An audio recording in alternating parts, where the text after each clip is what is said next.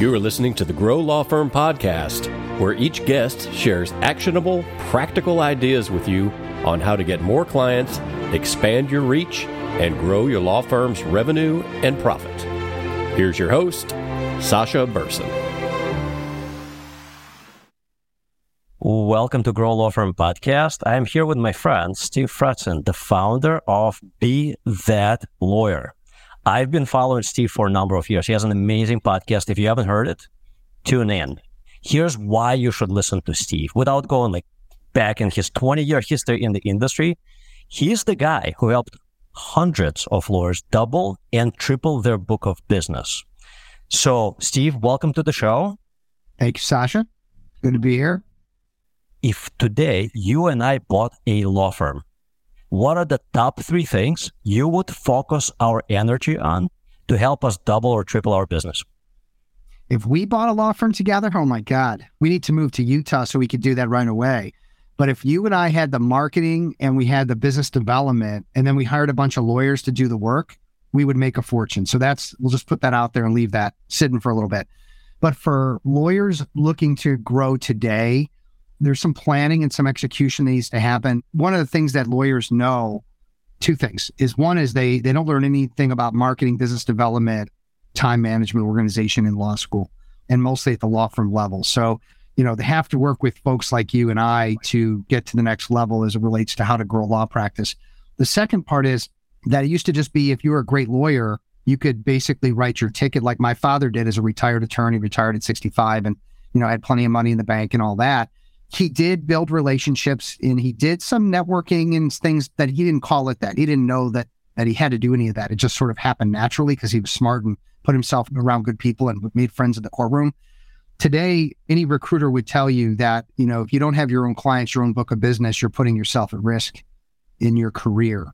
So that's really what has changed really in the last 20 years. And why I got into this industry was because there was such a need to teach lawyers the things that they didn't pick up in law school and helping them to get to the next level and how they take control of their lives and in their legal careers.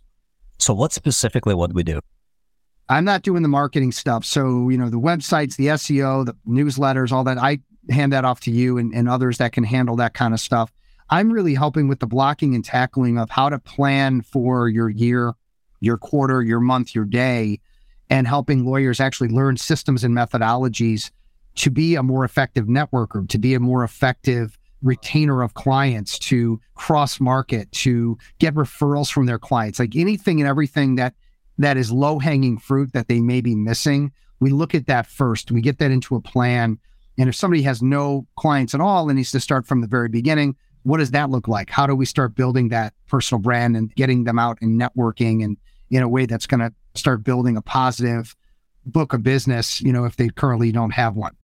Okay. Talk to us specifically about legal business development, like the title of your book. It isn't rocket science, but I think most professionals get it wrong. What is business development? Because I think most people misunderstand the concept.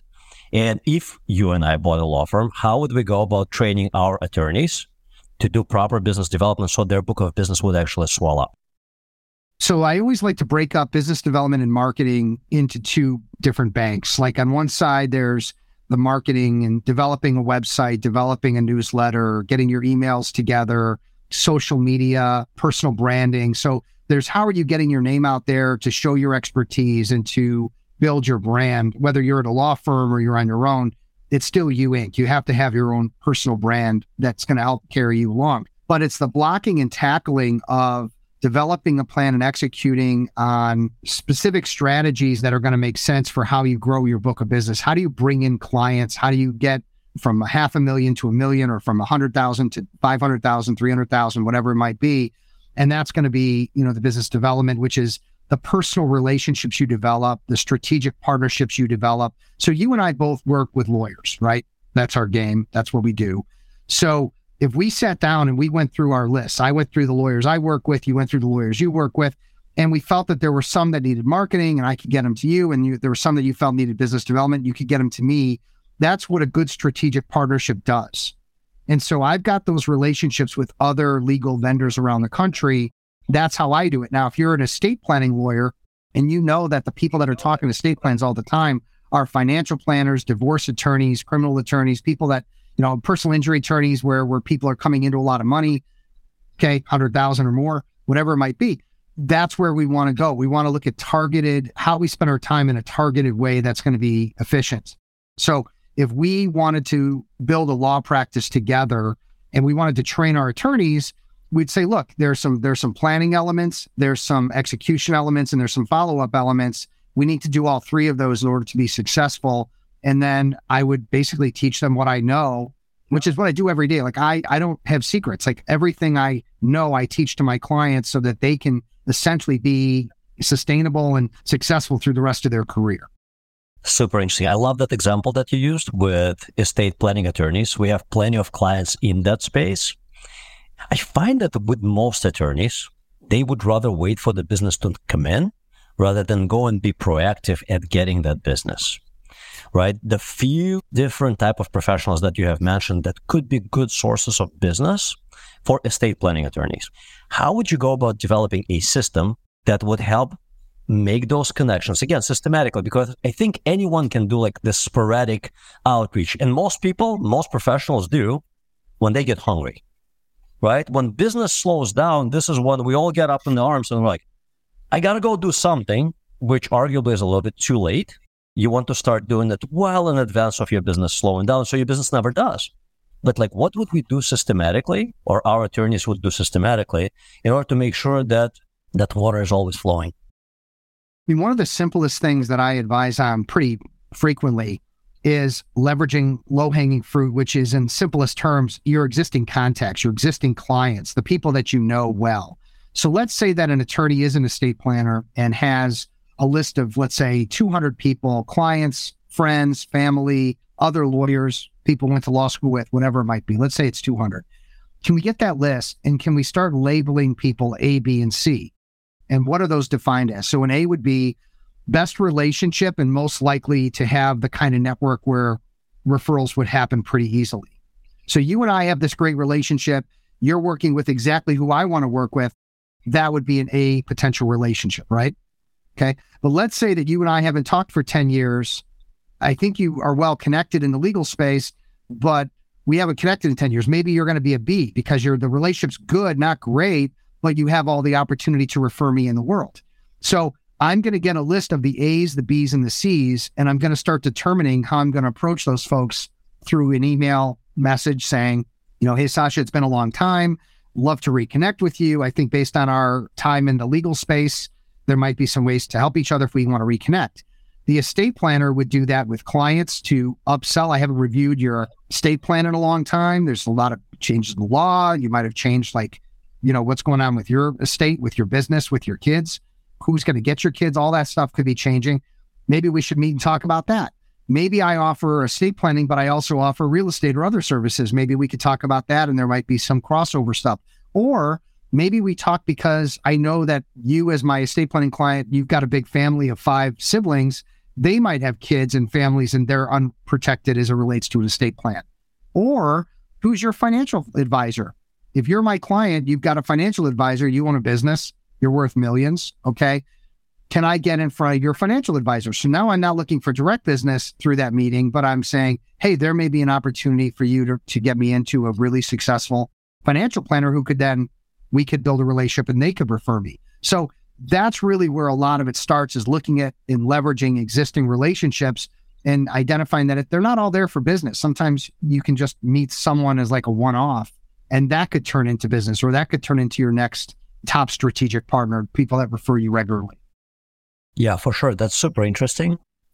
I'm thinking about those like once in a lifetime connections that could really make things happen for you. And you never know what that one connection is going to be. Like Steve Jobs, when he met Wozniak. If he didn't meet Wozniak, it is possible that Apple would have never happened. It could have been something else entirely, much smaller, not as good. Yeah. That one connection, right, just created this very special thing, right? So I think about these connections and I think about how do we build them systematically. And whenever I think about like one time outreach, it often feels like I'm there to ask for something. And it benefits me and doesn't really benefit the other person. How do we build those connections systematically without making us feel and that person feel like I'm just here to take and take and take and take. Yeah. It's a big part of what I'm working on with lawyers is helping them craft language that makes it non-salesy, that makes it non-aggressive, and makes it it's simple and easy. And I'm going to give away three different approaches that I teach my clients that I think your audience would really enjoy and appreciate. Because one of the things to your point, Sasha, is that the discomfort in asking a client, for example, that you know maybe you have a really good relationship with for another client. For if it's a GC you're working with, right, general counsel, to ask that general counsel to introduce you to other general counsels, it can be very uncomfortable and feel like you're, to your point, like you're asking for something and maybe it's kind of a take situation. So the three that I'll give you, and we're going to use this example of a general counsel. So I'm, let's say that I'm a litigator, okay, and I work with general counsels on their labor and employment litigation, okay, and I've got a client. First thing I want to tell you is the relationship has to be very, very strong. So not only is there a social relationship, personal relationship, but but I've also done well in court. Like I haven't lost everything for this GC, right? They appreciate my skills. They think I'm a great lawyer and we have a great personal relationship. Maybe we're not going out for dinner every week, but we have a relationship where we talk like we're friends. We are friends. Okay. Can we set that tone first? Because that's the first thing you need to do is you need to make sure that that you're likable, that you're trusting, likable, you, and that you're a great lawyer. Let's say that that exists as I just stated. The next thing I would say is what I call the quid pro quo. And essentially, the quid pro quo is to suggest to the client that I've got something for you and it would also be lovely if you had something for me. And so how that's stated could be something like this. Listen, I know, you know, one thing that, that we haven't done a ton of is make connections for each other. I, I know that you, you know, you've got a big network. I do too. And I'd love to sit down with you and just talk about who are you looking at for your next assistant GC? I may know someone. I know that you're looking to get your your son into Michigan and I've got some connections over there. There might be some ways to help each other. You know, I'm in business obviously as a lawyer, so maybe there's some way we can add value for each other. But Sasha, is that something you'd be open to when we get Absolutely. together for lunch? Okay. So I'm not suggesting you need to give me, I'm suggesting we can help each mm. other. And are you open mm-hmm. to that? Now, is that approach for everybody in every situation? The answer is no. But in some situations, like with my clients, there isn't a client I work with that I couldn't have that exact conversation with. Most of my clients get between five and 10 referrals from me through the eight months that we work together. And I don't do that as a part of a deal or contract or anything. That's just how I operate. My job is to help them in every way I can. And when you're helping others and feeding them contacts and making connections, it makes it so much simpler and smoother for you to eventually make an ask and actually get results with it. So that's only one of the three that I'm going to give you. The second one is what I call happy, happy. Now, that's a stupid way to say something. You've never heard someone say happy, happy. So I generally get a smile when I say happy, happy because it's just very dumb to say that. But the idea and the way that it's memorable is Sasha, you've been very happy with the work I've done for you in court and helping you protect yourself from risks. We've gotten you out of a number of jams. And the idea that you're going to introduce me to other people that I could benefit in the same way could make you happy and me happy. People like to help their friends and like to do good things for others. If I had the best brain surgeon in the world and you told me that someone that you care about had a brain tumor needed the best surgeon and I gave you that surgeon, would you be okay with that? You'd be happy about that. I maybe I saved your friend's life because I made that suggestion of that doctor. So we look at it that way that if you're really, really good at what you do as a lawyer, you've done great for your client, you can say, listen, I know, Sasha, how happy you've been working with me the last five years and we've built this great friendship. I have to believe and you know me, I'm, I'm always looking to, to grow my law practice and feed my troops back at the, at the firm. That there's other general counsels that you have relationships with at other companies that I could be helping in a very similar fashion. And I don't want to overstep any boundaries, but is that, you know, is that something we could talk about briefly? Because I feel like there might be, you know, a three way winner if we could find, you know, one or two people that would make sense. But I don't want to overstep any boundaries. Is that okay with you, Sasha? That would be okay with me. So in this scenario, it's you're happy. I could make someone else happy. Can we talk about it? And notice that in both of those examples I've given you, it's all been permission based. It's all been, are you okay with that? Does that work for you? Are you going to be all right with that? If you said no, I'm not comfortable with that, fine. Then I'd either want to know why or I'd want to, maybe I'd, I'd just move on and realize, you know, maybe the relationship isn't what I had quite thought. Maybe I need to work on that. Now, the last one I'm going to give you, Sasha, is the game changer because there's a lot of attorneys that are introverts. There's a lot of attorneys who are super uncomfortable. Even with the two examples I just gave you, there's someone listening right now that's going, I would never say either of those. That's too uncomfortable no matter what Fretzin tells me. I'm not going to go for it. This one is called okay, not okay. So if I go downstairs right now, my wife is home from school today, or she's a teacher, but she's home because of, of the day off. And I told her I've got a splitting headache and I don't know what to do about it. She would go into action very quickly. Can I get you some aspirin? Can I help you with this? Do you want me to massage your temples? Whatever it's going to be, if I'm not okay, she's going to come to my rescue and help me to be okay. You with me so far? Oh, I am. So, what we're going to do in this scenario is we're actually going to admit to our GC client the not okayness that we're feeling with what we're doing as we're doing it. This is legit. This isn't BS and made up. You're an introvert. You're not comfortable with asking for something. That's why I'm telling you to use this this specific approach. And so this is what it sounds like. You know, Sasha, there's something I've been meaning to, you know, bring up to you. And you know me, there's nothing that makes me more uncomfortable than asking for something from someone that sends me business every year. But look, I'm in a place in my career where I need to continue to bring in business and, and help to feed the troops at my firm. And I would really appreciate if we could take even a few minutes to talk about some other general counsels that you may know, maybe ones that worked with you and left, and they're in another company that I might be able to help the way I've helped you the last number of years.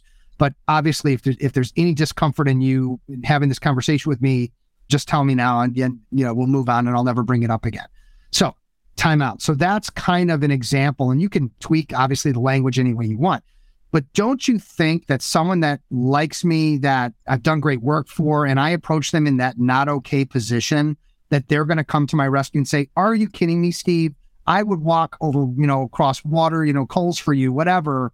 You've been the best lawyer I've ever had. What do you need? You tell me and I'll do it. You give me a list of names, I'll, I'll introduce you as much as I can. And the lawyer that does this is going to go, Holy crap. I haven't been asking for 10 years. Why? because I didn't have Fretzin's okay, not okay approach. Now you have it. Now you can start you know, getting all kinds of big deals that you never thought you could get in the door, and now they're at your disposal. So these are little things that I'm teaching out of a lot that I teach, you know, and then you do it once or twice, you get that experience of of success and that it worked and that, oh my God, I could do this, you know, five times, 10 times a year with different clients. You're going to bring in the business. There's a bunch of other steps involved, but that's just the idea of, of how do I bring it up in a way that's not going to make me feel salesy. I loved that last one. And here's why. By the way, I am extremely extroverted, but I feel whenever someone comes to me from a place of humility and asks for help, I will do everything to help them out. If yeah. somebody comes to me and says, give me some referrals, if I really like you and if I have some ready to go referrals, sure, right? But if somebody comes and says, I need help, I could really use your help with this. And here's why, right? Like my business is growing, but I have to like keep on producing or my family grew. I have to keep on producing or something else. If you give that a little extra like nudge with a reason, I will break all the barriers, climb over mountains to help you out. And I think most people want to be good. And because we want to be good, we want to be helpful to others. So right. I think that that's just such a simple and brilliant approach. And for someone who is introverted, who may have that hurdle to overcome to like come out straight and say like, Hey, connect me with some people because I've been doing good work for you. I think that that approach is just brilliantly simple, but may also take some tries to get it down. And when I say that, I think that once again, asking for help may feel very uncomfortable at first, but you do it like everything else, five, seven, eight, ten times.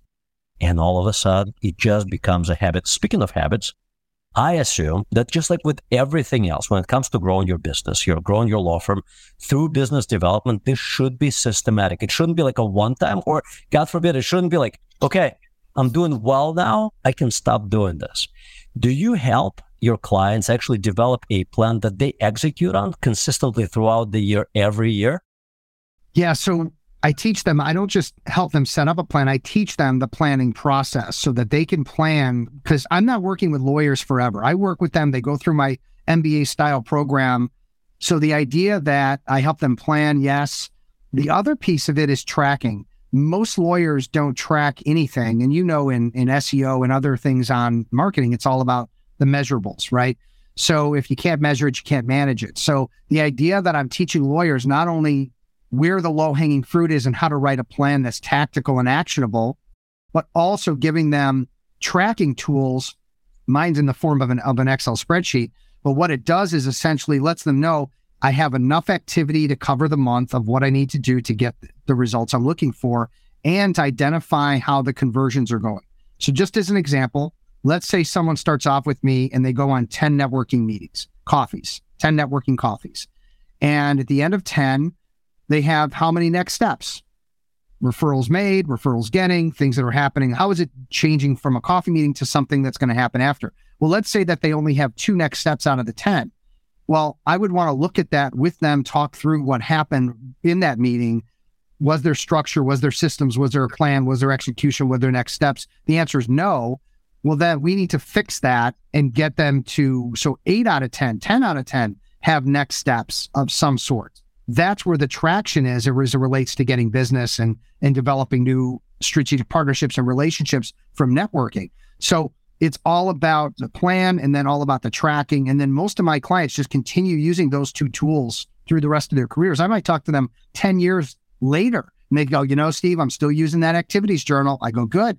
You know, if you need it, others internalize it at such a level that it, they just know they've got to do an hour a day. They've got to do 30 minutes a day. They got to do two hours a week, whatever it is. They just make it a routine. Like some people don't have to have it in their calendar that they work out in the morning. They just go every morning you work out three days a week you work out you don't have to have it written down so it's really up to the individual how it gets internalized those habits and then they just stay on as long as they stay on autopilot and continue making improvements they're always going to do well makes complete sense let me ask you this so if i were one of your coaching clients how many hours would you say that i need to set aside to business development every week i am a guy who plans like my calendar is mapped out before the week event begins. Everything is there. How many hours? So that's not going to be a straightforward answer because I have lawyers that are billing 50 hours a week, 60 hours a week, 30 hours a week. So there's there's how much time is are they billing? How much of that work should they really be doing versus not doing? Right? Time management and delegation are huge parts of what I work with lawyers on mm-hmm. because if I find that they're billing a ton of hours, but most of the work they're doing is way below their pay grade or or they're they're a senior level partner doing associate level work. We have to figure out how to get out of that situation. But if someone's billing 30 hours a week, 40 hours a week, we figure out how much time can they rationally and reasonably put into business development and where is that low hanging fruit. I'll give you the best example. I have an estate planning attorney. I, we're talking about estate planning attorneys a lot, but he doesn't have to do anything around business development other than when he gets his clients on the phone, he needs to do the upsell, the cross sell, and the asking for quality introductions like we just went through a few minutes ago. He doesn't have to do any other business development other than that. He's talking to clients all day, every day. When he gets them on the phone and he can say at the end of a conversation, Hey, I just wanted to ask you. I know a lot of people that I'm I'm doing estate plans for, they're having big tax issues this year. Just want to clarify, you know, are your tax? No, my taxes are all messed up. In fact, I, I was going to call someone about that. Well, you know, we actually do that at our firm. We've got one of the top tax attorneys who's two doors down from me. His name's Bob Jones. And we think it would make a lot of sense for the three of us to sit down and hash out what's going on from you from a tax perspective, because I want to make sure you're protected moving into the end of the year. Now that brings in $50,000 in tax work that never was going to happen without that extra question being asked. Or I know, you know, as a CEO of ABC Corp, you're dealing with a lot of other CEOs. I think you even mentioned you're in some kind of CEO roundtable where you're networking and meeting with a lot of CEOs.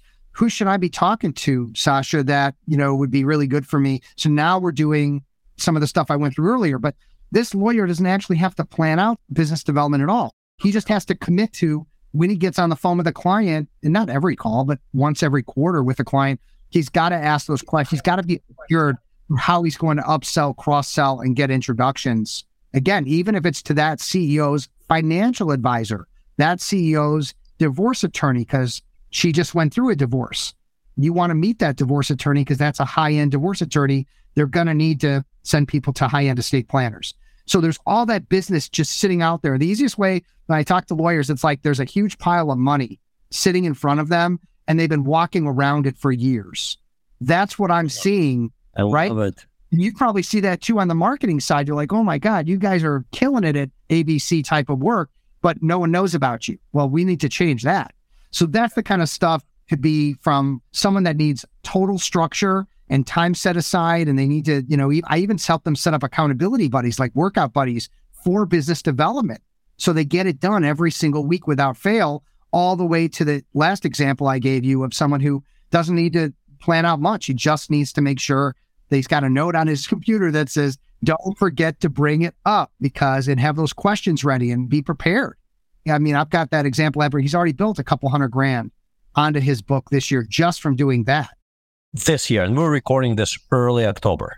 Yeah. So just this year and working with me for the last six months, he's already adding on 150, 200,000 onto his book for the year without doing a ton of business development other than continually being prepared to talk with clients that think he's amazing because he is about the other things that his firm does and about the referrals that they should be making to him because he's damn good. So by the end of the year, this could be $300,000 in additional business. And next year, it's going to snowball and be multiple hundreds of thousands of dollars in additional business, all because he knows who to ask, what to ask, and he does it. Yeah, he's executing on the things that we found were the lowest hanging fruit for him.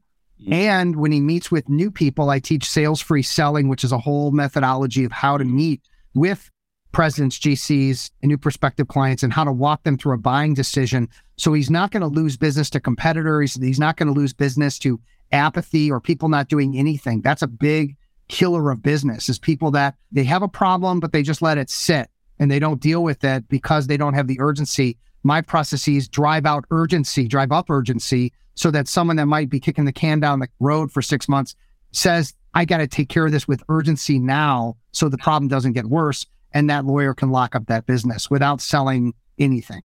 That's fascinating. So from minutes per day to maybe a couple hours a week. Or could be a couple hours a day. I mean, again, if somebody, mm-hmm. there are lawyers these days more than ever that have decided that their future of how they want to practice law is to actually practice very little. They enjoy the business development, they enjoy the rainmaking, and they've got all the lawyers that could knock out the reports and the depositions and all that stuff. They don't have to actually do it as long as they keep developing relationships and bringing in the business. They can actually make a lot more money and have a lot more control and freedom in their careers. That's not for everybody. Most have the balance of the business development and the, and the billable hours. That's what most law firms want. But others just say, look, I'm going to kind of write my own ticket. If I build a two to five million dollar book, there's no one at the firm that's going to be more valuable than me. And guess what? I'm not going to have to sit and, you know, review briefs for hours and hours and hours a day, which is they're thrilled about. Fascinating. Yet, the truth of the matter is that most lawyers, even after listening to this, even after re- reading your books, would still not do it. Now, now Because what you it's- said is so true. What's easy to do is even easier not to do. yeah, I mean, I I equated. And this is this is maybe a little harsh. I'm not trying to be mean. I'm just goofing around. The way I'm talking, the way that it, it is with lawyers, there's only about ten percent of the total population that are truly interested in learning and growing and developing. Some already have it, most don't. And so I say I'm a little bit like a fitness trainer talking to a group of individuals that are obese and they've got a Twinkie in one hand and a ho ho in the other. Like the last thing they want to hear when they're they're obese holding those treats is a fitness trainer telling them put down the treats and let's do some jumping jacks. I'm that guy, unfortunately, who's saying, look, there's a way through this mess of of legal career with control and freedom and more money and more you know ability to can call the shots, but it's going to take some real effort and some real work. We can cut through all the harsh sides of it and go right to the heart of how to do it with methodology, systems, and process. That's better than figuring it out on your own or winging it. But that's also an investment of time, money, and energy that many attorneys aren't going to want to do.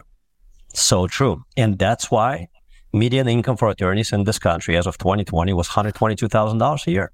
If you just follow what you just said, you could double that, possibly quadruple that or more. How do you want to spend your time? But again, look, someone that wants to become a great guitar player, a great chef, a great athlete, there's effort that's going to be needed to be put in to accomplish something. Business development and legal is no different. It's going to take effort. But if you find the right coach with the right methods and process and you follow what is being taught and you're doing it and executing on the field and learning and improving, learning, improving, you're going to become an assassin. You're going to become someone that everyone would say, I want to be that lawyer. And that's why the theme of be that lawyer exists because there's someone at your firm, someone you know that is that lawyer. And you're going, geez, that person's really got a great life. Well, do you want that too? It's there. Or you just have to grab it. And the truth of the matter is, those lawyers who make $500,000 a year or more work probably just as many hours as those who make 122,000 or maybe less or maybe less. So the yield on that effort could be astronomical. You just have to learn from Steve how to do this and execute on it, kind of like brushing your teeth, developing that routine every day, a little bit, and it will snowball within months, couple of quarters, maybe a year, but it will definitely snowball. Steve, how do our listeners connect with you? So the easiest way is to check out my website at fretzin.com. It's F R E T Z I N.com. And that's where I've got all the information about the various programs I run. I only do two things, Sasha. I either put people through an MBA style coaching and training program that's very robust. I only work with individual attorneys, not law firms. I also run currently five peer advisory roundtables. So these are for our sophisticated rainmakers, people that have already developed books of business, since many of my clients roll over to this. But it's essentially like, you know, a group of 10 lawyers that are all superstars that collaborate and work together as a team so everyone can achieve their goals in a confidential environment, very friendly, collegial environment. And they absolutely love that program. Thanks so much, Stu. It was such a pleasure to have you on the podcast. Pleasure's mine. Thanks, Sasha. Thanks for listening to the Grow Law Firm podcast. If you liked the ideas shared in this episode, help a fellow lawyer out by sharing a link to the episode. This episode is powered by the team of experts in client attraction, growlawfirm.com. Do you want a complimentary growth plan for your law firm? Request it at growlawfirm.com slash blueprint.